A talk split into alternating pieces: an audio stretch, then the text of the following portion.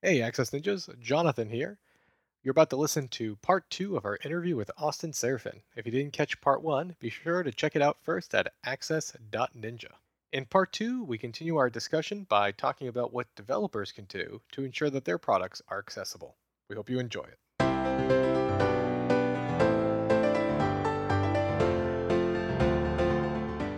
Welcome to Access Ninja, Episode 5, Part 2 of our interview with Austin Seraphin, accessibility consultant and software developer.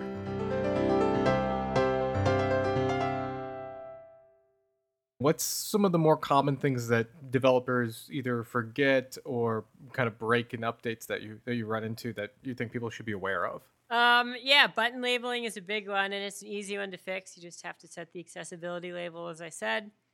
Um, if you're using your standard controls and you're labeling things, then you're pretty good.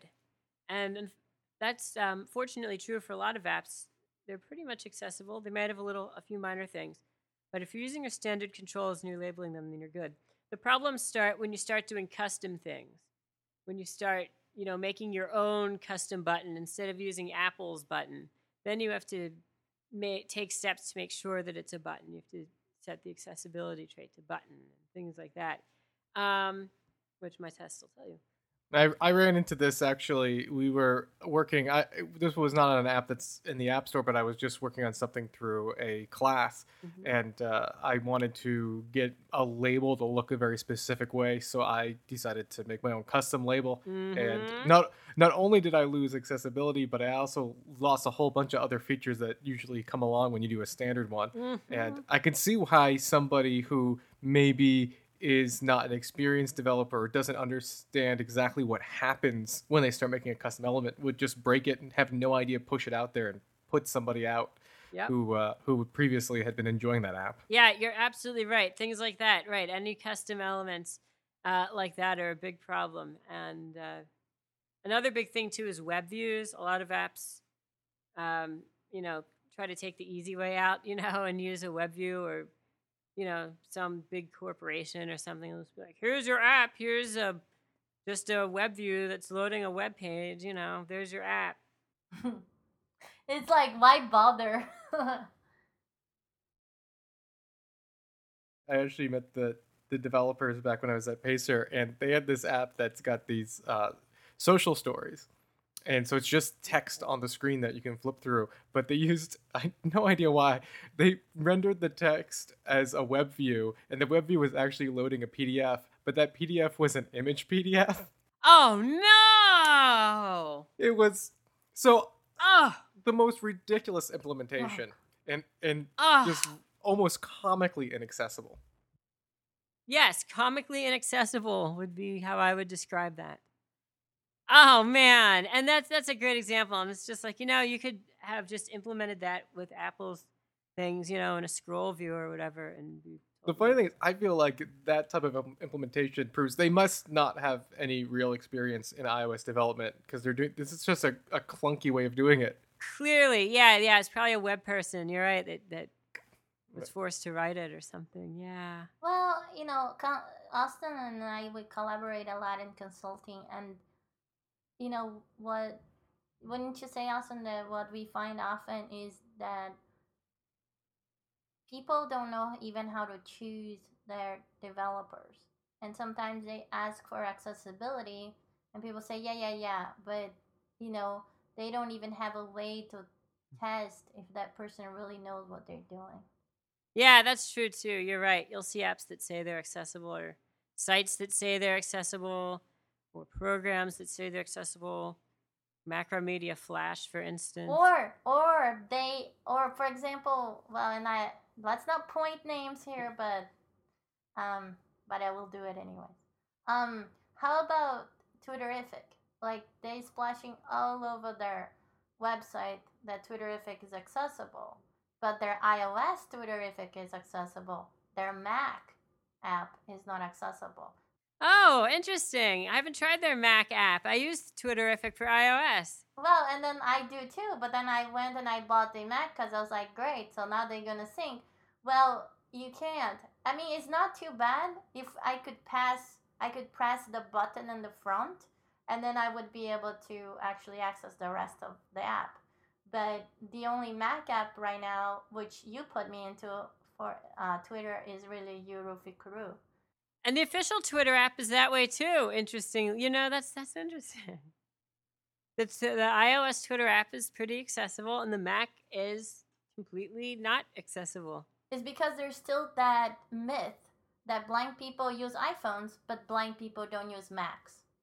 And if you're if you're using accessibility as your marketing tool for your iOS, then why aren't you paying attention to your Mac development? It's a great point. It's a great point. It's the point I made with Nest also, and their app was inaccessible for a short time. The thermostat, because I have one of them. And I actually just wrote my own little command line tool in Ruby to control my Nest because I got bored of the app. But it's a little better now. But for a while, it was inaccessible. And that was my point to them. I said, look, you know, these guys are supposed to be like an Apple company. We're marketing, you know, and I'm like, you know, Apple is known for its accessibility. So if you're going to say that you're an Apple like company, you got a first class accessibility. Yes, that's right. Well, hopefully for Yosemite, I know that you know there's a major overhaul and improvement in the accessibility API for Yosemite. I'm hoping that that's going to mean that uh, th- the whole Mm. idea was I was watching one of the uh, developer conference sessions on it, Yes, yeah, the WWDC. Yeah, I saw that. hmm and they have one, and, and they were talking about how they're simplifying the accessibility API in order to try to encourage developers to uh, utilize it more. Yeah, yeah, I saw that. That's very cool. And it's kind of like what I do in iOS, how, for what I understand, it'll actually tell you the things that you have to do to make your button or label or view or whatever accessible. So they, uh, I'm really glad they're doing that, and I hope more developers will because, yeah, we use Macs. We love our Macs. Yes, we love our Macs. So we just spent a little time talking about some some apps or some experiences that were maybe not great, but are there what apps do you do you really love that like what are your like top couple apps on your iPhone right now? Yeah, Twitterrific, ironically, is one that I use a bunch. Um, let's see, what other cool apps have I been running? And and I and I don't mean just in regards to accessibility, just like do you have any favorite apps that you like to use? is Grubhub, the food delivery app, because one of their updates broke accessibility and a bunch of us yelled about it and they immediately fixed it and apologized profusely in their change log. So that was nice. Uh, yeah, Grubhub is good. Oh, that's nice. I've heard some good things about Grubhub. The Uber app is pretty good. A lot of blind people are playing Dice World. Some people have sucked me into that. I take it as a dice based game in some way, It's just like different dice games. It's pretty accessible. like Yahtzee. Yes, yes, Yahtzee is one of them. Yeah, yeah. They're just dice games. Oh, Blind Square, of course, the GPS app. I like that a lot. I'm a beta tester for Blind Square. So what is uh, Blind Square then? It's a GPS app and it taps into Foursquare, uses OpenStreetMaps, and it uses Foursquare. So it'll give you, it uses Foursquare to tell you what places are around you. So it's crowdsourced. And so it gives you that sense of what's around you. And uh, that's really helpful. And it has all the standard, it, you know, it'll list streets as you're going over them. It'll tell you what streets you're crossing and things like that. And Mm-hmm. you can look around and explore intersections and do all that standard stuff. It's a good app. Austin got me totally hooked to Blind Square. And I like how it, you just have to purchase it once and that's it. There's nothing else. No subscriptions or anything. Have you uh, have you heard about this uh, CapMac user group in I think it's Austin, Texas? No. Uh, they they've been trying to push um, businesses to um, at least create V cards right now, at, at the very least, that use the GPS location of their front door. Whoa, yeah? So because most of the you know when you do like a normal map search and they're pulling data from Google or Yelp, you get you end up the GPS location is like in the parking lot Yeah. or in the center of the building. It's not actually where the entrance is, and so they've been doing they're doing it in I believe it's in Austin, Texas. I might have to make a correction, uh, but I know they're in Texas, and they've been um, they've been doing something they call GeoGo, These- and they've got 250 locations. They're trying to add more and more, and they're trying to partner with businesses. And that the entire purpose is is for them to uh, geo tag the front door. So if you are using a navigation uh, and you're trying to find find the actual entrance to a building, you'll get to the right location, or at least rough to the left location. Because I know that GPS, you know, uh, not is not always Yeah, perfect. yeah, and you're exactly right. And it'll bounce around. It'll get you close, but it usually won't get you right to the front door. And that's a big reason. You're right, probably because the GPS coordinate uh, is a bit off. I'm hoping it picks up. I'm hoping that because right now they've been doing it in V card, so that businesses I think they can create a V card that people can download. But I'm hoping that this will pick up and this will start moving its way into Apple Maps and Google Maps as a, for businesses to be able to manually enter their actual front door. It's a great idea. Yeah, that's a great feature. Yeah. And I hope they do it for all the doors because I actually Jonathan got me into that uh, that program. I mean that project, and I Mm. think it's uh, you know really amazing because it could help not just us blind people, but everyone. Oh, yes. Yeah, and a lot of times that's true. Accessibility helps everyone.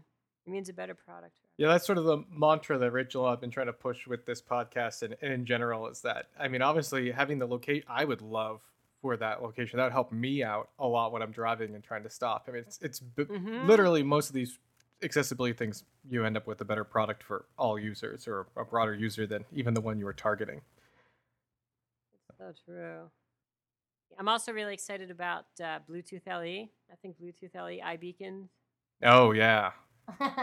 Jonathan is too. Uh, yeah, yeah. I think iBeacons are really cool. I think uh, it's an area that's wide open for development and for exploration. I'm really hoping that iBeacons will give us like really good indoor navigation. Yep. I think that would be just great. Very good. So we'll we'll see we'll see. I know they've got some. There's some interesting patents I know Apple has as far as uh, doing navigation indoors when when GPS signals are not available. So, but you know we don't know how long or if any of that's going to come to become actual features. Oh, another great app is Tap Tap See. I knew I was forgetting another good one. Tap Tap See, the image recognition app. Yeah. Oh yeah, yeah. That's uh, that's a that's a good one. I remember I remember back when it was first out when it was fr- when it was free entirely. Um, uh, I was like, this can't last. This is too great. Uh, and now they give you what's like ten free images. So you take a picture of something and within seconds get a description of it back. I loved I loved one time we were at work and uh, you know I think John and I was demonstrating and I think he put the thumbs up and smile and the picture said man and described his t-shirt with the thumbs up and smiling. Yeah, Yeah. that's really cool because it's it's using uh, humans. Yeah, that's cool. And they have another one called CamFind, and there's also an API that developers can use that they can pay for. They want to put that capability into their own apps for some reason. Oh, that's really interesting. Yeah, yeah, it is.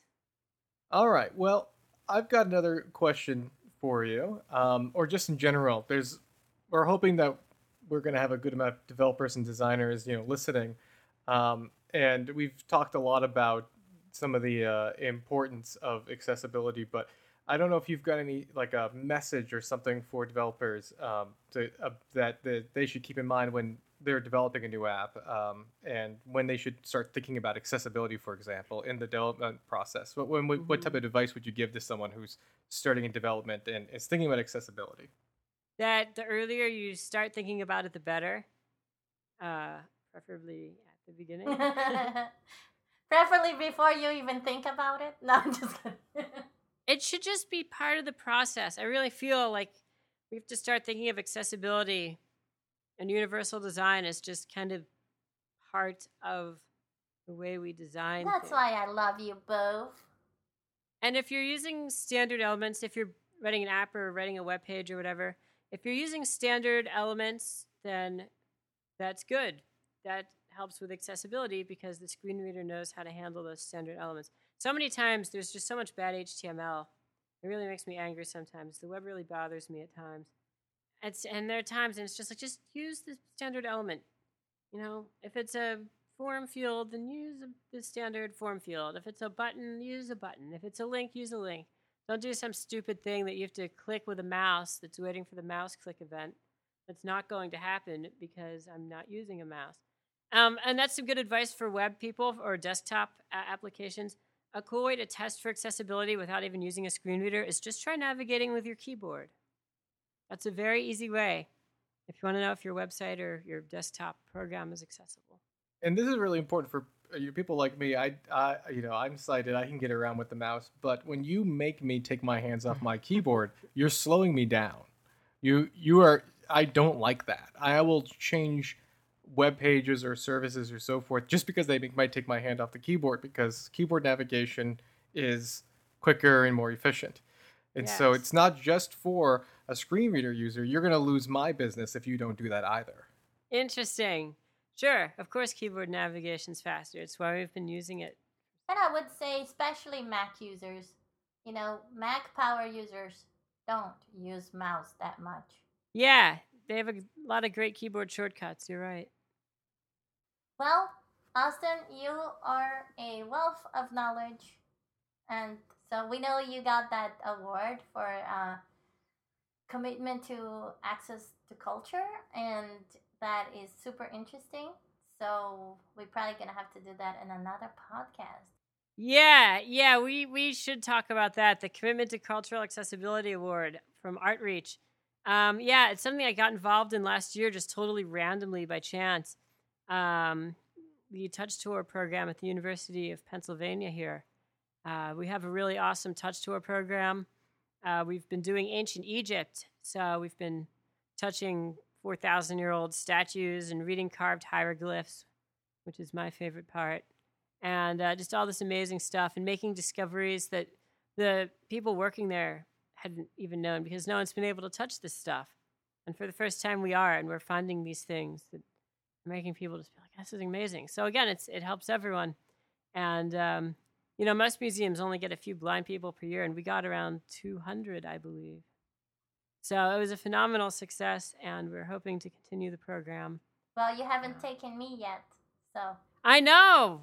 It'd be awesome. We got to do that. You'll have to come out here for a touch tour.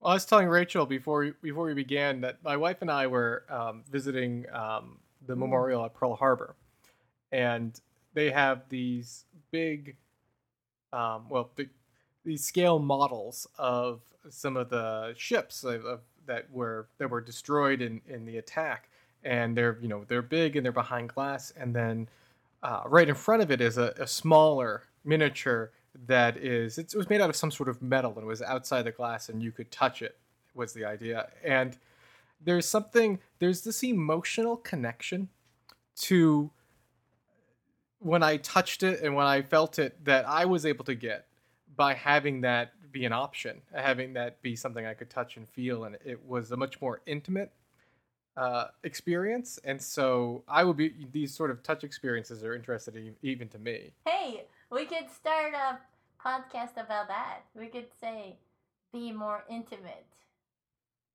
bring more access. Well, like we say, seeing is believing, but touching is knowing.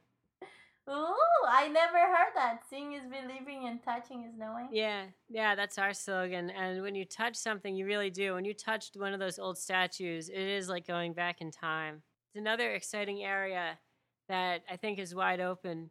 Um, and accessibility is starting to become mainstream. I think in general, it's really exciting to be a part of right now, all uh, areas of accessibility and um, cultural accessibility. Man, yeah. Uh, so many museums um, could do something. And it's starting to become more possible again because of these devices, you know, that everyone or a lot of people have an iPhone or whatever their device of choice is when they go into museum anyway. So let's just leverage that, for instance. So there's there's a lot of really exciting stuff um, uh, to explore there. I was listening to Radiolab. This was a couple of weeks ago, and uh, I was telling Rachel earlier that they were doing a discussion about this investigation into the death of this uh, the the skull that they had found that was sort of like close to the missing link, and uh, they were studying the skull and trying to figure out what happened, and they were describing about how they think that he that that this uh, this creature had died, and what they did at the end was they 3D scanned the skull and then sent out the 3D. They sent made the Hmm. 3D uh, graphic, uh, 3D file available for free, and they sent it out to I believe some museums that that actually printed them out. and People could come in and touch and, and see the same thing that that or touch it and feel it. And they were talking about how once you know the emotional impact, but the idea of using a they of setting up and using a 3D printer to print something out so you can tactily experience it. I mean, it's these sort of these cool stuff. Yeah, 3D printing. That's another whole topic you guys should do one on. 3D printing is cool. Yeah. It is, and it, and I think there's so much potential in the 3D printing and the devices, you know, the smartphones. Because I remember back when I was in graduate school, I was doing a tactile map project before I joined the design school. I was in geography, and I was trying Mhm. to find a GPS, you know, that would that I could program on and make it accessible. And that was what 2005, six. I think the iPhone didn't have a voiceover yet, so I couldn't find it.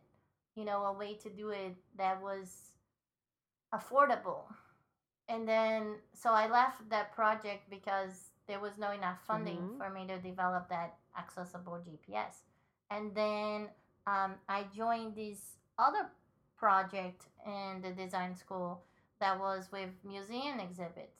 And because my advisor was like a museum exhibit kind of guru, and you know, we were also trying to find the same options to pair some kind of technology where people could come and participate more in the museums because right well back then the only thing we had was those cell phones you know the looking cell phones that they give you and they have a number but it's like how do you find the number you know you have to be with somebody and a lot of times i'm traveling by myself so what if i just want to go through the museum by myself how do i find the number to see what i'm seeing or whatever Right. Oh, that's it. Right, right. I remember that. Yeah, they had those numbers. So yeah. then, uh, what I did is we started developing this whole mock-up for a touch exhibit, pair up with a technology. But again, we fell short with the technology, and that's what those you know beacons, Bluetooth beacon now can can create a whole different way to to experience it. Yes. Yeah, that's a definite use case for the iBeacons. I think Apple even mentioned that in a WWDC talk this year. Yeah, and then you know, then later was in the same thing with the indoor navigation because uh, I think I told you, Austin. I don't know if I told you, Jonathan, but uh, one of my final projects in graduate school was creating this app called Route Me, and what we were doing was indoor navigation because we went out and did some user research and we found out that the biggest problem with students on campus was that they couldn't find the doors or like the classrooms or offices they had to go to. So we started developing this indoor navigation app. We got everything ready, and it was only possible because of the level that the iPhone and some of the other smartphones were at. Otherwise, we would have never been able to design. Yeah. It's incredible how uh, much the technology is uh, is advancing. It's amazing to me that a music collection for my trip before I would have a whole bag of music and now it just fits on a little flash chip the size of my fingernail. Well, Austin, I want to thank you for joining us today, and uh, definitely some some interesting things to think about.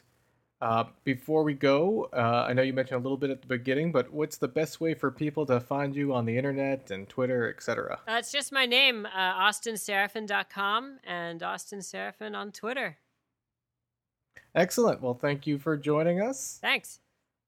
Uh, for those of you listening, if you enjoyed this episode or you have any feedback in general, let us know at feedback at access.ninja. That's feedback at access.ninja for show notes and links to the things we talked about. You can find all those on the website access.ninja. Thanks for joining us.